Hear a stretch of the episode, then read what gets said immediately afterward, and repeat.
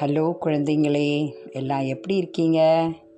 எல்லாம் நல்லா இருப்பீங்க அப்படின்னு நம்புகிறேன் நம்ம போன க எபிசோடில் என்ன பார்த்தோம்?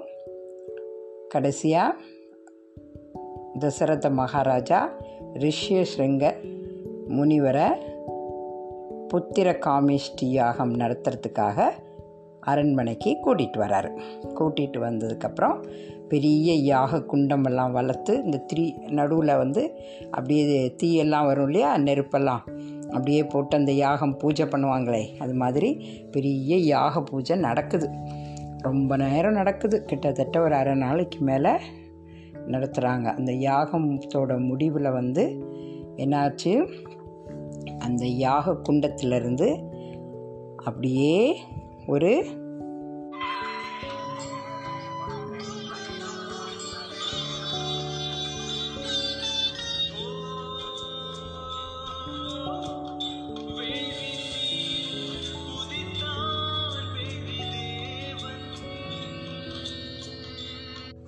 கேட்டிங்களா? அந்த வேள்வித்தீலேருந்து வேள்வி தேவன் வேள்வி அதாவது god of fire god of fire வந்து அதில் அப்படியே தெரிகிறார் வெளியில் வரார் அந்த ஃபயர்லேருந்து அப்போது அந்த காட் ஆஃப் ஃபயர் வந்து மகாராஜாவை பார்த்து மகாராஜா நீங்கள் உங்களுக்கு ஏற்பட்ட துயரமெல்லாம் இனி போச்சு. இனி நீங்கள் சந்தோஷமாக வாழ காலம் வந்துருச்சு அப்படின்னு சொல்லி அவரோட கையிலிருந்து அப்படியே ஒரு பெரிய கிண்ணத்தில் ஒரு பாயசம் கொடுக்குறாரு மகாராஜா கிட்ட. மகாராஜா இது வந்து பாயசம். இதை வந்து செஞ்சது வந்து அஸ்வினி குமார் அப்படின்னு ரெண்டு பேர் இருக்காங்க. அவங்க தான் வந்து இந்த பாயசத்தை செஞ்சு கொடுத்துருக்காங்க. அது வந்து அவ்வளோ பக்தியோடு சாப்பிட வேண்டியது. அந்த பாயசத்தை வந்து மகாராஜா கையில் கொடுத்துட்டு இதை நீங்கள் கொண்டு போய் உங்களுடைய மூன்று மனைவிகளுக்கும் கொடுங்க. கொடுத்தாக்கா அவங்க அடுத்தது கர்ப்பம் தரித்து அவங்க உங்களுக்கு குழந்தைகளை பெற்று தருவாங்க அப்படின்னு சொல்லி கொடுத்தாரு. அதை கொடுத்துட்டு அந்த காட் ஆஃப் ஃபயர் வந்து அப்படியே மறைஞ்சு போயிட்டார். அப்போது ரொம்ப சந்தோஷமாயிட்டார் நம்ம தசரத மகாராஜா. ரொம்ப சந்தோஷமாகி போகிறார் போயிட்டு மூணு ஒய்ஃபும் கூப்பிட்றாரு. மூணு பேரும் எல்லாம் அங்கே பூஜையில் தான் இருந்தாங்க. ஓகே அப்போ அவங்களும் எல்லாம் வந்து சாமி கும்பிட்டு அவங்க ரெண்டு பேரும் அப்படி கை நீட்டுறாங்க. அப்போது மகாராஜா என்ன பண்ணுறாரு அந்த கிண்ணத்தை அப்படியே சரிக்கிறாரு. அப்போ யார்? முதல்ல கோஸ் கௌசல்யா. கௌசல்யா மகாராணி கையில் கொடுக்குறாரு முதல் மனைவி. அப்போ அவங்க அப்படியே அதை கையில் வாங்கியிருக்காங்க. அப்புறம் அடுத்தது அந்த கைகேயின்னு இருக்காங்க பார்த்தியா இன்னொரு மனைவி. கைகேயி கையில் பாதி அப்படியே கொடுக்குறாங்க. அப்போ அந்த கிண்ணத்தில் இருக்கிற முழு பாயசமும் அடுத்து கைகேயி கையில் விழுந்துருச்சு. ஓகே ஃபஸ்ட்டு கோசலை கையில் விழுந்தது பாதி. பாதி வந்து கைகேயி கையில் விழுந்துச்சு. அப்போது சுபத்திரைக்கு கிண்ணத்தில் ஒன்றும் இல்லை. அப்போ என்ன பண்ணுறாங்க கோசலை வந்து தன்னோட கையில் இருக்கிறதுலேருந்து ஒரு பாதியை சுபத்திரைக்கு ஊட்டி விடுறாங்க. ஊட்டி விட்டுட்டு பாக்கி அவங்க சாப்பிட்றாங்க. அப்புறம் கைகேயி என்ன பண்ணுறாங்க அவங்களும் அந்த மகாராணியும் தன்னோட கையில் இருக்கிறதுலேருந்து பாதியை சுபத்திரைக்கு ஊட்டி விடுறாங்க. ஊட்டி விட்டுட்டு பாதியை அவங்க சாப்பிட்றாங்க. அப்படி மூணு பேரும் அதை சாப்பிட்டுட்டாங்க. சாப்பிட்டுட்டு போய் சாமி கும்பிட்றாங்க. ஓகே? அதுக்கப்புறம் அந்த கைகேயி வந்து அவங்களுடைய அரண்மனையில் இருக்கிற அவங்களோட ரூமுக்கு வராங்க. வரும்போது அங்கே வந்து கைகேயி கூட வந்து மந்தரை அப்படின்னு ஒரு பாட்டி. அதாவது கைகையை வளர்த்த பாட்டி அவங்க. கூனியாக இருப்பாங்க. முதுகில் வந்து அவங்களுக்கு ஒரு வளர்ச்சி இருக்கும். அப்படி குனி குனி தான் நடப்பாங்க. அப்புறம் கையில் குச்சி வச்சு ஒரு பாட்டி மாதிரி நடந்துகிட்ருப்பாங்க அவங்க பேர் வந்து மந்தரை அல்லது கூனின்னு சொல்லுவாங்க. கூனி பாட்டின்னு சொல்லுவாங்க. ஸோ அவங்க தான் வந்து கைகேயி வளர்த்தவங்க. அப்போது அவங்க வந்து கைகேயிக்காக அங்கேயே இருக்கு தங்கி இருக்காங்க அரண்மனையிலேயே.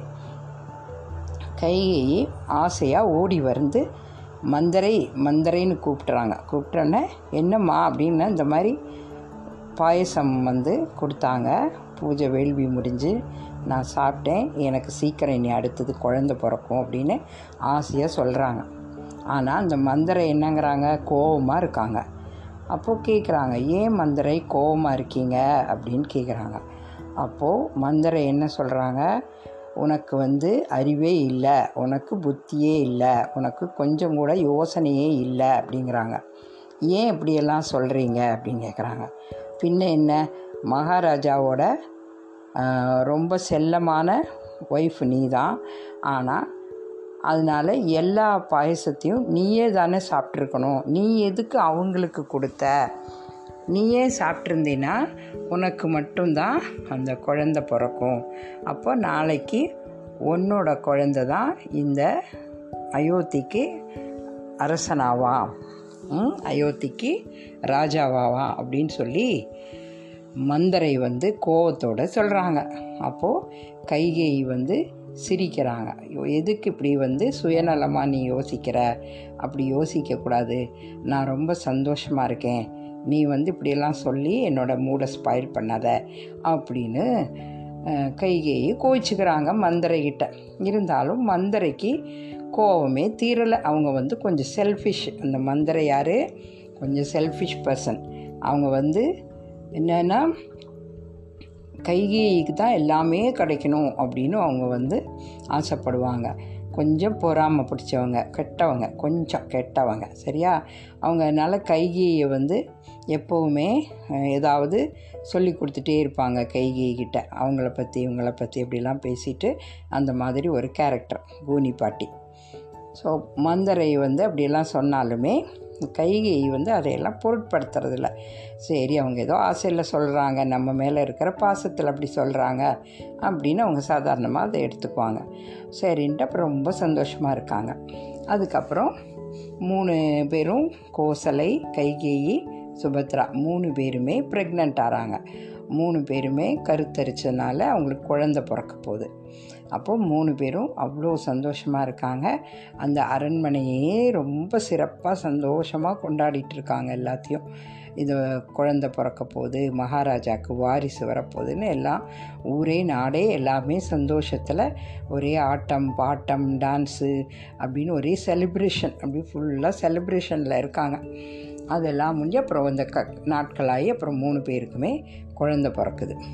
அப்போது மகாராஜாவுக்கு வந்து ஒவ்வொருத்தரை வந்து சொல்கிறாங்க ஃபஸ்ட்டு கோசலை குழந்த பிறக்குது. அப்போ உடனே ஒரு பணிப்பெண் அதாவது ஒரு மெய்டு அந்த இடத்துல மெய்டு இருப்பாங்க இல்லையா? அரண்மனையில் பணிப்பெண்ணு சொல்லுவாங்க. அவங்க ஓடி வந்து மகாராஜா மகாராஜா உங்களுக்கு ஒரு பையன் பிறந்திருக்கான். கௌசல்யா மகாராணிக்கு ஒரு பையன் பிறந்திருக்கான். அப்படின்னு சொன்னோன்னே மகாராஜா பயங்கர சந்தோஷமாயிடுறாரு. அதுக்கப்புறம் அடுத்தது இன்னொரு பணிப்பெண் ஓடி வந்து சொல்கிறாங்க கைகேயிக்கு வந்து ஒரு பையன் மறுபடியும் பிறந்திருக்கு அப்படின்றாங்க. இப்போ மகாராஜாவுக்கு அதோட பயங்கர சந்தோஷம். அப்புறம் சுபத்திரைக்கு அது மாதிரி ரெட்டை குழந்த பிறக்குது. ஓடி வந்து சொல்கிறாங்க சுபத்திரைக்கு வந்து ரெண்டு பசங்க பிறந்திருக்காங்க அப்படின்னு. அப்போது மகாராஜாவுக்கு அளவில்லாத ஒரு சந்தோஷம். ஏன்னா நாலு பசங்க கிடச்சிட்டாங்க இப்போது அப்போது மகாராஜாவுக்கு ஒன்றும் இல்லை ஸோ நாலு பசங்க நாலு சன்ஸ் அவருக்கு வந்திருக்காங்க. அப்போது ஹீ ஸோ ஹாப்பி ரொம்ப சந்தோஷமாக எல்லாரையும் கூப்பிட்டு சொல்லிவிட்டு அப்புறம் குழந்தையெல்லாம் போய் பார்க்குறாரு. பார்த்தா அவருக்கு அவ்வளோ ஆனந்தமாக இருக்குது அப்படி இருக்கும்போது அந்த கௌசல்யா கௌசல்யா மகாராணி தூங்கும்போது அவங்களுக்கு ஒரு கனவு வருது. கனவில் அவங்க அப்படியே எழுந்து போய் பார்க்குறாங்க. அங்கே விஷ்ணு மகாவிஷ்ணு. சுவாமி மகாவிஷ்ணு அப்படியே பெரிய இதுவாக காட்சி தராரு. அவங்க அப்படியே மெய் சிலிர்த்து போயிடுறாங்க பகவானை நேரில் பார்த்து. அப்போது நேரில் பார்த்து கேட்கும்போது பகவான் சொல்கிறாரு உங்களுக்கு ஞாபகம் இருக்கா? போன ஜென்மத்தில் நீங்கள் என்கிட்ட ஒரு வரம் கேட்டிருந்தீங்க. அப்போது அதாவது கௌசல்யா வந்து அவங்களோட முன்னாடி ஜென்மத்தில் வந்து சாமிக்கிட்ட கேட்டாங்களாம். என்னென்னு? எனக்கு உங்களை மாதிரியே ஒரு குழந்தை வேணும் அப்படின்னு சொல்லி கேட்டு வந்து சாமியை கும்பிட்டாங்களாம். அப்போ வந்து சாமி வந்து சொல்கிறாரு என்ன மாதிரி வேறு யாருமே இந்த உலகத்தில் இல்லை. அதனால் நானே வந்து உங்களுக்கு இந்த ஜென்மத்தில் மகனாக பிறந்திருக்கேன் அப்படின்னு சொல்கிறாராம் சொன்னதும் அவங்களுக்கு பய அப்படியே மெய் சிலிர்த்து போகுது. கடவுளே நமக்கு குழந்தையா வந்து பிறந்திருக்காரா? அப்படின்னு சொல்லி அவங்களுக்கு ரொம்ப அப்படியே ஒரே பரவசமாகிடுது அப்படியா? ரொம்ப சந்தோஷம் ரொம்ப நன்றி கடவுளே அப்படின்னு சொல்லிட்டு நான் வந்து யூ ஐ எம் பிளெஸ்ட் என்னை வந்து நீங்கள் ஆசிர்வதிச்சிட்டீங்க. எனக்கு ஒரே ஒரு விருப்பம்தான் அப்படின்னு சொல்கிறாங்க இப்போ கடவுள் என்ன விருப்பம்னு கேட்குறாரு என்னுடைய குழந்தை வந்து எல்லோருக்கும் சந்தோஷம் கொடுக்குற மாதிரி ஒரு நல்ல குழந்தையாக என்னோடய மடியில் நல்லா தவழ்ந்து எல்லா குறும்புகளும் செஞ்சு என்னை வந்து ஒரு நல்ல தாயாக்கி நான் வந்து என்னோடய தாய்ப்பாசம் எல்லாம் என் குழந்தை மேலே காட்டணும். அப்படின்னு சொல்லி ஆசைப்பட்றேன் அப்படின்னோடனே அப்போ கடவுள் வந்து ததாஸ்து அப்படின்னா ஐ பிளஸ் யூ அப்படின்னு சொல்கிறாங்க சொல்லிவிட்டு அவர் அப்படியே மறைஞ்சு போயிடுறாரு. அப்புறம் இவங்களுக்கு தூக்கம் கனவு கலைஞ்சுது.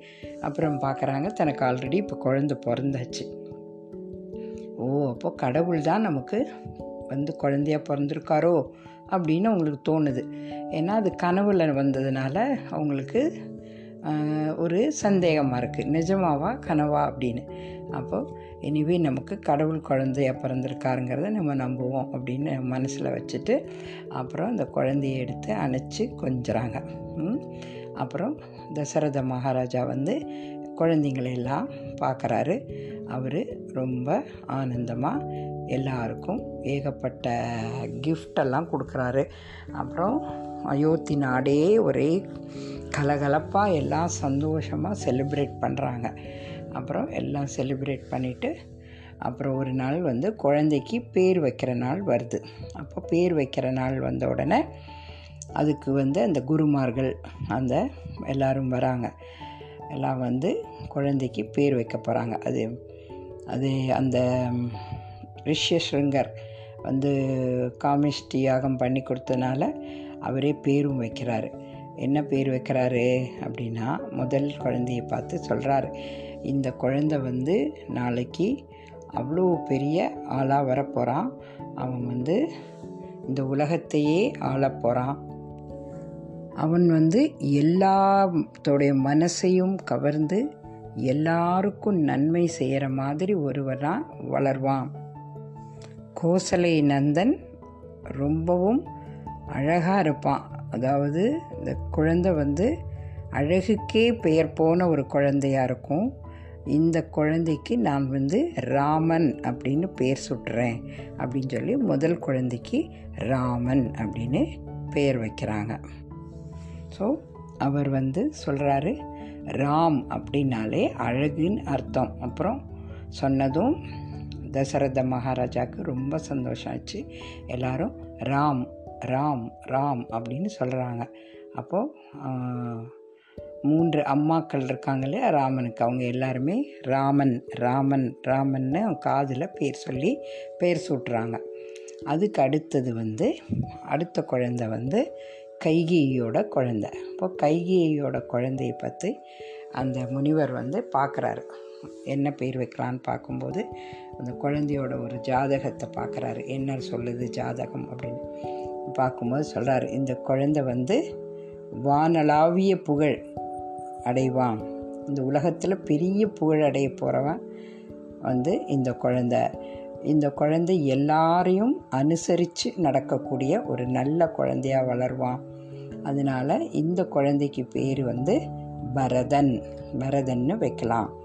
அப்படின்னு சொல்கிறாரு இப்போ எல்லாரும் பரதன் பரதன் பரதன்னு சொல்கிறாங்க ரொம்ப அழகான பேர் அப்படின்னு எல்லாரும் பேசிக்கிறாங்க. அதுக்கு அடுத்து ரெட்டை குழந்தைங்கள் இருக்கு இல்லையா? அந்த ரெண்டு குழந்தைங்களுக்கும் என்ன பேர் வைக்கிறாங்க? சத்ருகணன் அப்புறம் லக்ஷ்மணன். ஸோ சத்ருகணன் லக்ஷ்மணன். ரெண்டு குழந்தைங்கள் சுமித்ரைக்கு. அந்த ரெண்டு பேர் சுட்டுறாங்க அப்புறம் அவங்க ரெண்டு பேரும் அந்த மாதிரி வீரத்தில் சிறந்தவங்களாக இருப்பாங்க அப்படின்னு அவங்கள பற்றியும் ஜாதகம் பார்த்து சொல்கிறாரு ஸோ இதெல்லாம் கேட்டு எல்லாரும் ரொம்ப சந்தோஷம் ஆனாங்க. ஸோ குழந்தைங்க பேரெல்லாம் என்னென்ன? ராமன் பரதன் லக்ஷ்மணன் சத்ருகணன் ஸோ நாலு குழந்தைங்க. ஸோ நாலு குழந்தையும் அப்படியே அரண்மனையில் வளர்கிறாங்க சரியா? அப்படியே வளர்ந்துட்டுருக்காங்க இனி கொஞ்சம் வளர்ந்ததுக்கப்புறம் என்ன செய்கிறாங்கங்கிறதெல்லாம் நாம் அடுத்த எபிசோடில் பார்க்கலாம். எல்லோரும் சந்தோஷமாக கதை கேட்டிங்களா? உங்களுக்கெல்லாம் பிடிச்சிருந்ததா? அப்புறம் அடுத்த எபிசோடில் பார்க்கலாம். Okay thank you